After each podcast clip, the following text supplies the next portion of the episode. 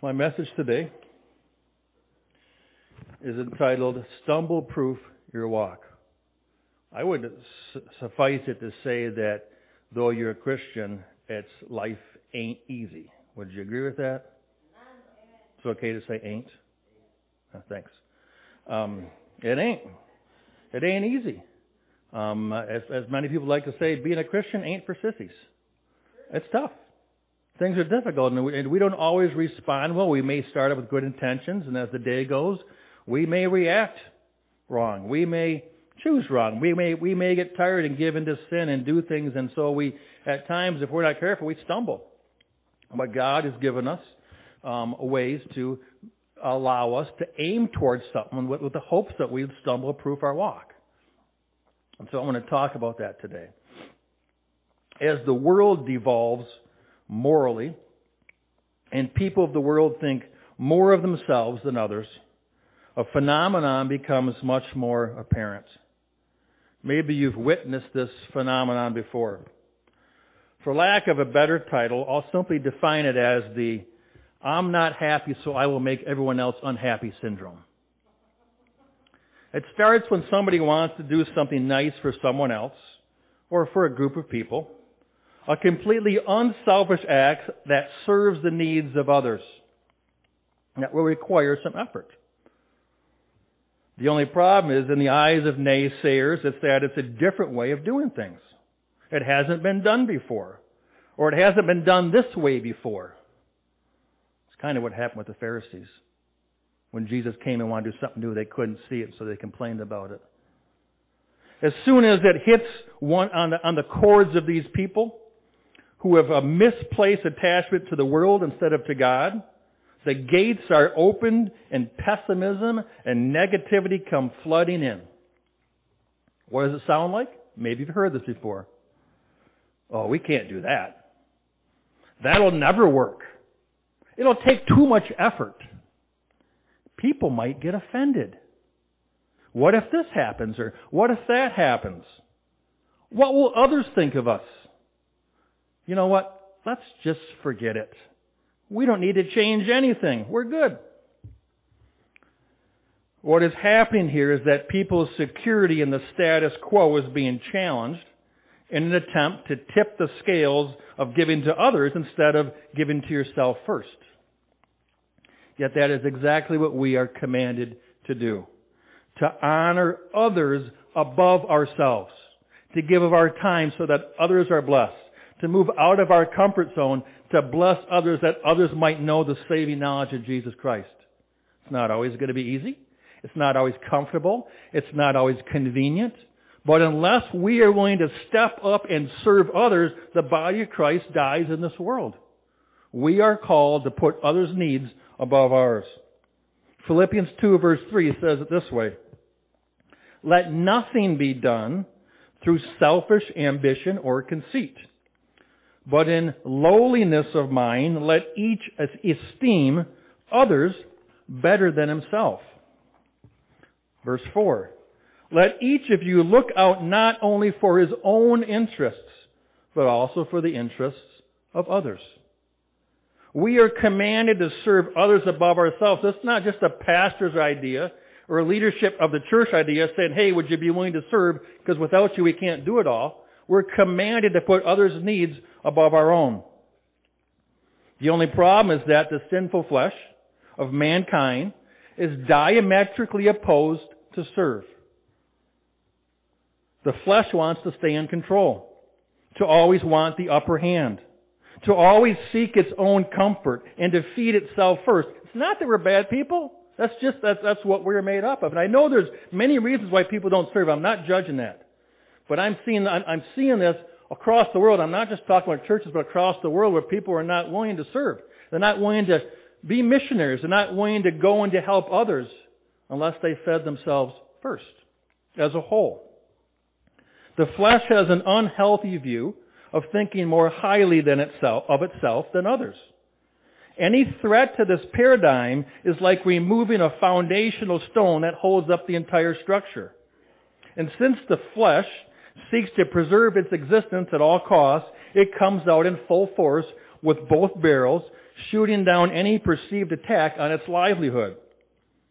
If you catch this type of a neg- negativity coming out of your mouth or your thoughts, as it does for all of us, at times when we're tired, we don't want to think of others first. When we get a call in the middle of the night to go do something, I can tell my flesh says, just stay in bed and don't answer the call. I'm be honest with you, right? But we get up and we do it, and we're blessed, and that someone else is blessed, and we're blessed even beyond that because we obeyed God. But it's our flesh, I'm not saying we're bad people, but our flesh doesn't want us to change. Our flesh doesn't want us to give. Our flesh doesn't want us to step out of our comfort zone and put others' needs above ours. If you catch that thought or those words coming out of your mouth or your mind, understand that your flesh at that moment is ruling over your spirit. We must be willing to discern when this is happening so we can call out this attack and submit to the Holy Spirit in our lives. Do you see what's happening? The devil tried to get Jesus by trying to convince him not to go through the cross to unselfishly save others. It's not just that Jesus died, it was a completely unselfish act because Jesus did not sin. Not only did he, oh, did he die, but he did it for us when we didn't even deserve it.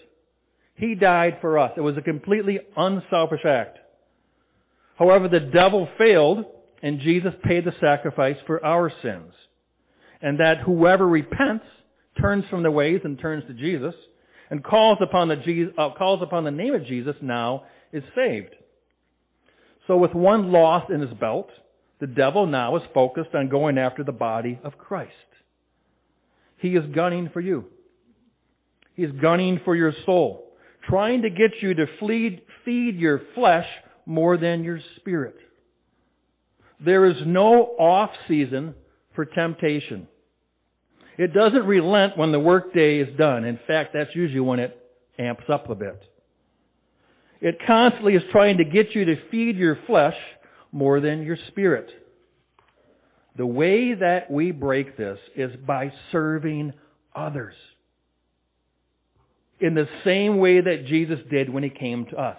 Do you remember when Jesus said these words in Matthew 20, 28? He said, just as the Son of Man, speaking of himself, just as the Son of Man did not come to be served, but to serve, and to give his life as a ransom for many. See, this is more than a commandment of just to help others. There's a spiritual warfare that happens when you break out of that need that your flesh wants to self-preserve and you serve others. You're breaking that temptation of the enemy. It, it, there, there's spiritual components that are at work. Let us follow the example of the one that we declare to be following. Let us walk like Jesus. Now there is a difference between believers of Jesus and followers of Jesus. We discern the difference by first understanding what the great and precious promises of, of God are. 2 Peter chapter 1 verse 2.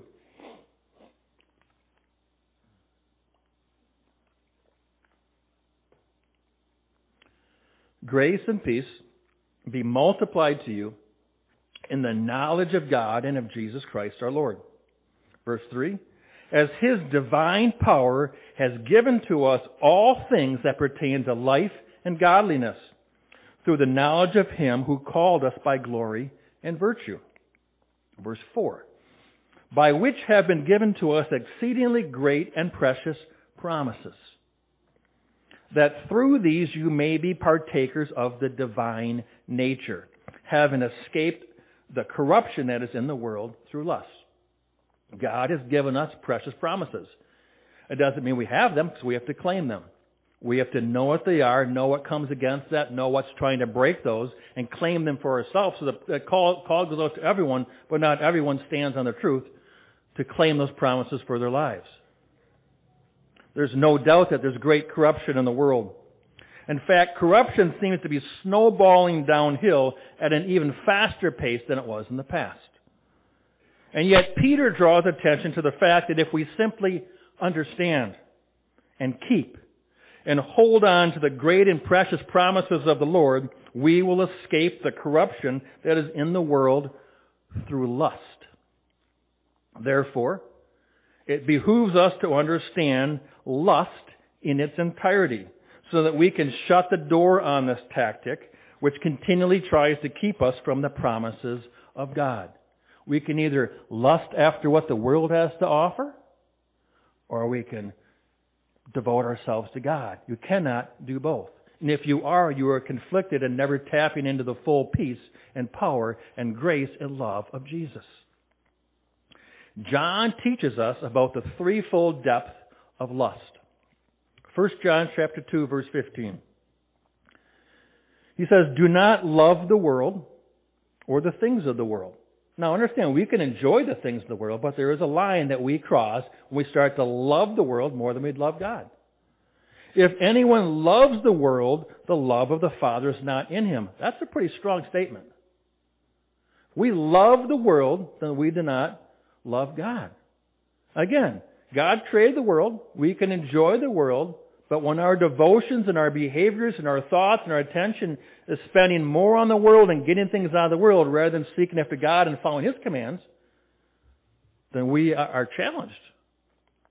Verse 16. For all that is in the world, the lust of the flesh, the lust of the eyes, and the pride of life, is not of the Father, but is of the world. By tempting us to lust after the things of this world, the devil attempts to put his hooks into us so he can steer us away from God. This is exactly what happened in the Garden of Eden. Eve was tempted by the serpent to disobey God and eat the forbidden fruit of the tree of the knowledge of good and evil. Remember this in Genesis 3 verse 6. So when the woman saw that the tree was good for food, that it was pleasant to the eyes, and a tree desirable to make one wise, she took of its fruit and ate. She also gave to her husband with her, and he ate. Thus they both sinned. Eve coveted the fruit in three different ways, just like John talks about. First, it was appealing to her appetite. John refers to this as the lust of the flesh, the desire for that which feeds or satisfies any of the physical needs. Understand that the enemy tempts all of us through desires that satisfy our physical needs as well. This is not simply about the downfall of Adam and Eve. This is how the enemy tempts us to lust after the things of our flesh. The fruit was also pleasing or delightful to the eye, that which we see and desire to own or possess. This is the lust of the eyes, things that look appealing to our eyes. Finally, Eve perceived that the fruit, if I ate it, would make me wise. It would give her wisdom beyond her own. Part of Satan's lie to Eve was that eating the fruit would make her like God, knowing good and evil. This is the essence of the pride of life. Anything that exalts us above our station in life and offers the illusion of God-like qualities. Like I know everything.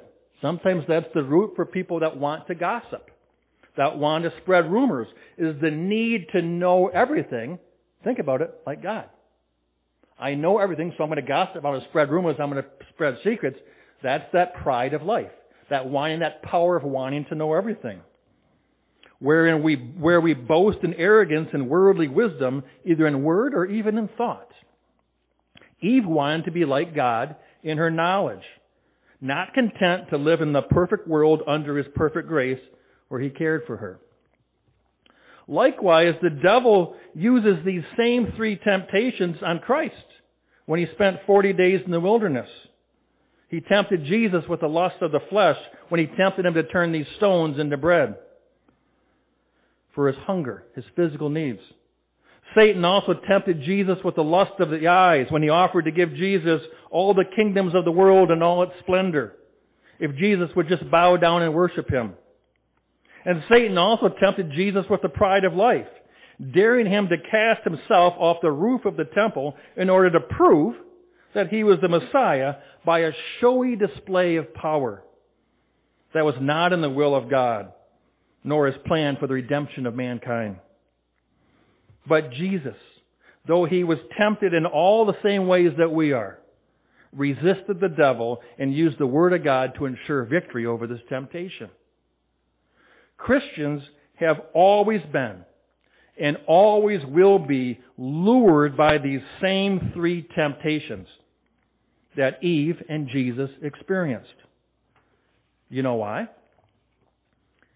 You don't fix something if it ain't broke. You ever heard that saying before? Jesus, I'm sorry, Satan does not change his methods. He doesn't have to because they continue to be successful. He tempts to, he tempts us with the lust of the flesh.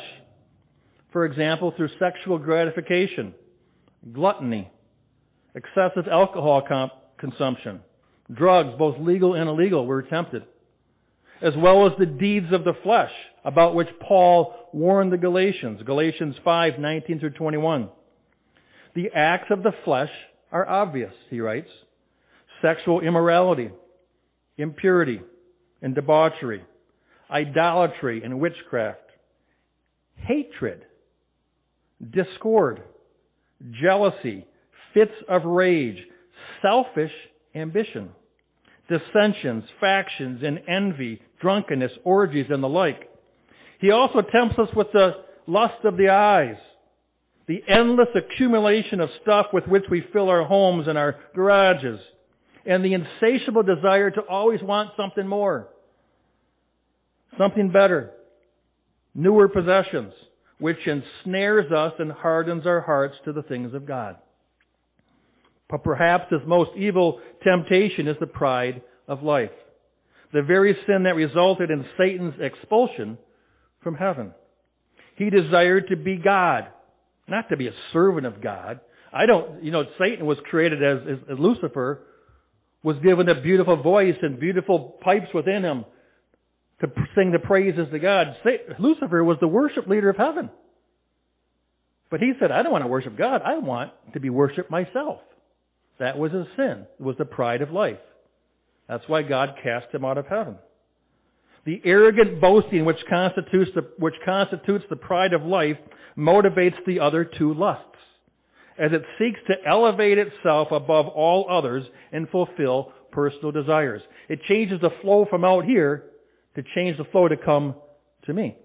That's what the, those three things do when we're understanding lust. It's the root of cause. It's the root cause of strife in families and in churches and in nations. It exalts the self in direct contradiction to Jesus' statement that those who would follow him would take up their own cross.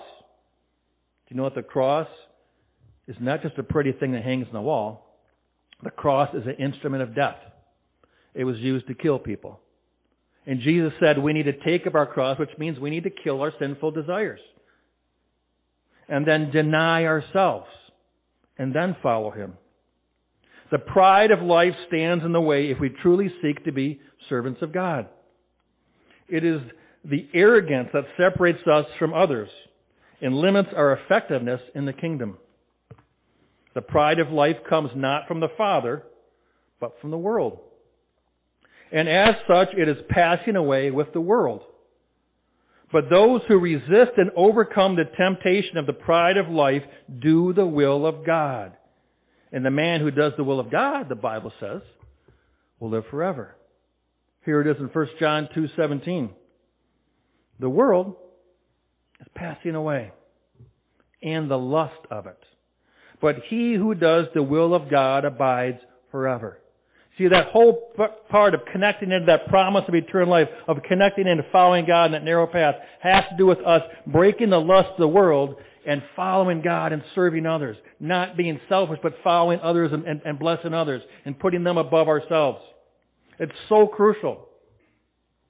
Thus, the first step in overcoming the temptation of lust is to understand it in all three phases so that we can recognize it when it comes our way. And it will come all of our ways. All of us will be tempted. All of us will fall. All of us will fail. But thank God there's grace at the foot of the cross.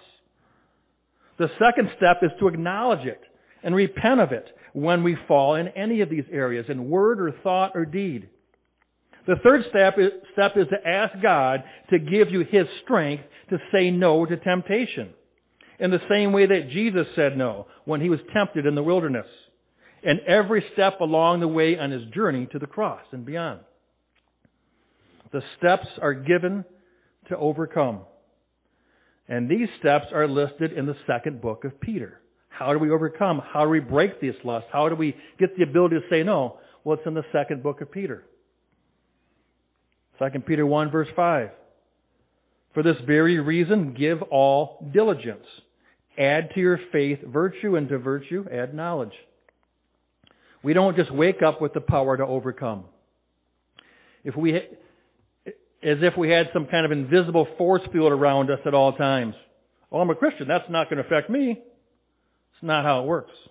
It takes diligence, the word, the word says, for us to want to overcome first. Our faith declaration is that Jesus gives us the power to overcome. If we seek Him and stand on His Word, getting His Word and taking time to put His Word deep in our hearts, so that we are ready to stand on His Word and use His Word like a shield and a sword to defeat temptation, just like Jesus did. Why do we think we can do it some way else? That's the first step. Then to add to our faith, we add virtue or our desire to live like Jesus in ways that are pleasing to Him. Now, if we don't have this desire to live that way, it means we're seeking after more things of the world. The lust of the flesh, the lust of the eyes, the pride of life. And unless we repent and turn to Jesus, we will stumble. That's what the Bible says. We will fall short of the glory of God.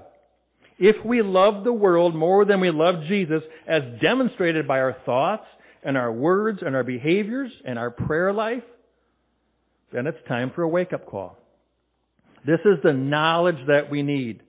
The knowledge that tells us that the Holy Spirit is here to convict the world of sin.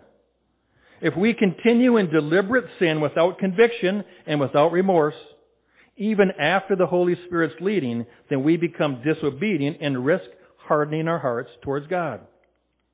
2 Peter 1 verse 6. To knowledge, add self-control. To self-control, add perseverance. To perseverance, add godliness. Once we know where and how to walk like Jesus, we must add self-control by submitting to the Holy Spirit, by being willing to stop when we are convicted of sinning. You know how it is when you're in that conversation and that thing goes off the back of your head and says, don't go there. Don't laugh at that joke. Don't respond. And sometimes we do, but sadly to say more often we, we stay in that conversation. That's self-control. And so the Bible says that in every temptation that God will provide a way out, but we have to walk out when He gives us the temptation, when He gives us the way out. We can't stay in that conversation or stay watching that movie or doing that whatever. When He provides that way out, self-control says, alright, I hear you God, I'm going to turn and run away right now. We have to be willing to pursue God rather than the lusts of the world. This isn't easy. Once again, these steps take effort on our part. We must be willing to change. We must be willing to repent. We must be willing to say no to sin. Please don't think I'm preaching at you. I preach these messages to myself. I am guilty. I struggle in areas. But I continue to come to God because I believe He's given us the power to overcome by the great and precious promises of God. Of course, many will feel condemned at this point because they may be addicted to sin. Or they may willingly admit that they enjoy the sin too much to stop. Even to the point where they've convinced themselves that their sin's not too bad. If you find yourself struggling to break free from the lust of the flesh or the lust of the eyes or the pride of life, God gives us a biblical way to begin this process to break through. Don't condemn yourself and say, I haven't been changed yet, or I can't do it. Don't condemn yourself. Turn to God's Word and He's going to give you the biblical way to break through. Philippians 2.13. It's one of my favorite verses in the Bible. I use it all the time when I'm counseling people. For it is God who works in you, both to will and to do for His good pleasure. See, God does two things in us, and we always miss the first thing. God works in us both to will and to do. This means that the first thing he does when, we ask him is he, he causes us not to want to sin. He wills us to seek him if we ask him. He gives us the will to do something. We don't just decide on our own we're going to do it. Because the truth is, because sin satisfies some needs of the flesh or the eyes, we get enjoyment out of it. That's why, that's why sin works. And so we need to say, God, break that in me. Too many people condemn themselves because they keep on sinning and secretly don't want to stop because it feels good. God's remedy is to stand on this scripture and ask God to will you to stop sinning. Ask God to make sin become a bad taste in your mouth. This will help you to hear the conviction of the Holy Spirit, where maybe you have become hardened of hearing Him speak in the past.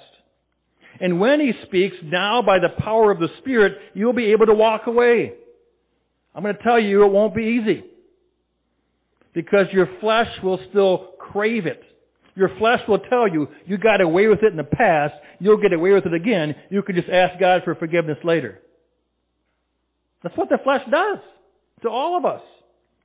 But by the power of God, I tell you today that you can overcome it if you desire to follow after Jesus. He works in you both to will and to do for His good pleasure.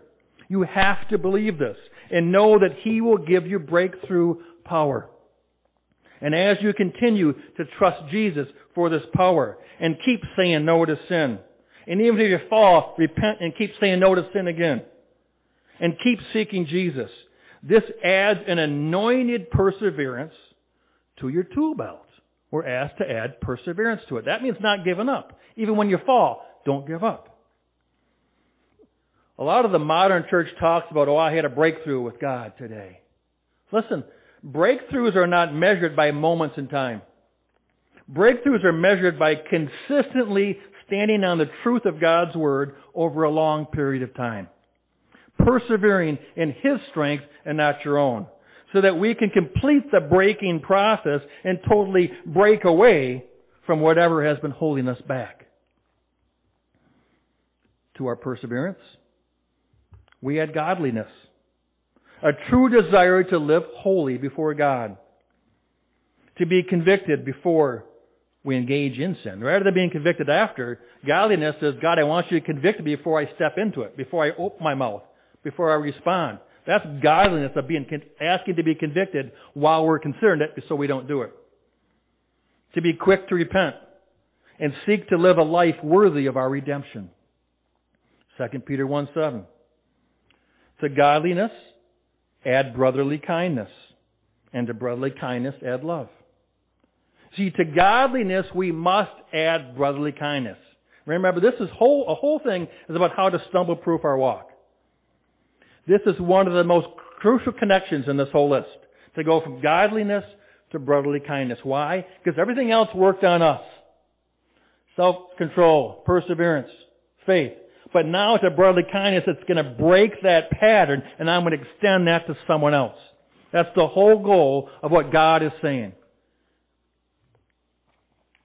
It's one thing to seek holiness in how we choose to think and speak and respond to God. But it's a whole other thing to be kind to others, especially when they are unkind to you. Especially when we are treated poorly or unfairly or criticized. Especially when it happens by people who are closest to you, your friends and your family. It's especially hard to be kind to them. I know. God tests me all the time. It's not fun. I'm guessing He does the same thing to you.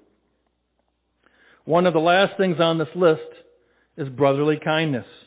It is impossible to do this on our own in every situation. We need Jesus to give us His grace to reflect to others. We need Jesus to give us His strength to forgive others. We need Jesus to keep us from entering into self-preservation when we feel attacked or wounded. The way we break out of this is by displaying brotherly kindness, serving others, expecting nothing in return, not even a thank or a notice or an appreciation. If I'm truly serving God and not expecting anything, then I know my reward's in heaven. That's what the Bible says. When you get their thanks and you live off of their things and you live off the appreciation, the Bible says you received your reward in full right here and now. I don't want that to happen. I want to do things and not respect any, not expect anything in return. Where people don't even know what I'm doing. Because when I do that and I don't live off of that appreciation, then my reward's in heaven. That's how you break, that's why it's spiritual warfare. You break the enemy trying to get a, an inroad into your heart and mind. Listen, the hope of the world is the body of Christ.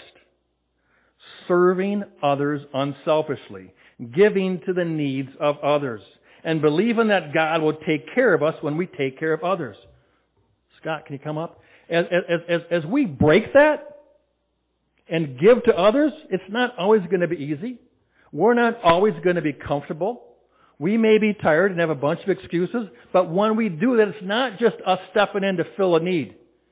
Understand there is a, a spiritual warfare going on. And we are breaking another inroad for the enemy into us, into everyone as well. The body of Christ is the hope of the world. When we are in this place consistently, it means that we have added love to our journey. We love the way that Christ loved. This is what He has called all of us to do, to love others. In and of ourselves, it's impossible to reach this level of love towards others. But with God, all things are possible. The first and greatest obstacle that stands in our way is our willingness to change. And our willingness to admit that we have selfish tendencies. Our willingness to admit that we've given in to the temptation of the lust of the flesh or the lust of the eyes or the pride of life. Because if we freely acknowledge this before God and ask Him to forgive us and to cleanse us from all our sins, like His Word promises to do, and empower us to live for Him, then He is faithful to give us that breakthrough power. 2 Peter 1 8. For if these things are yours and abound, you will neither be barren nor unfruitful in the knowledge of our Lord Jesus Christ. You see, when we come to God in repentance and walk on the, walk on with His power to overcome, we will bear His fruit in our lives that keeps us close to God to bless others so that others may draw to, near to Him as well.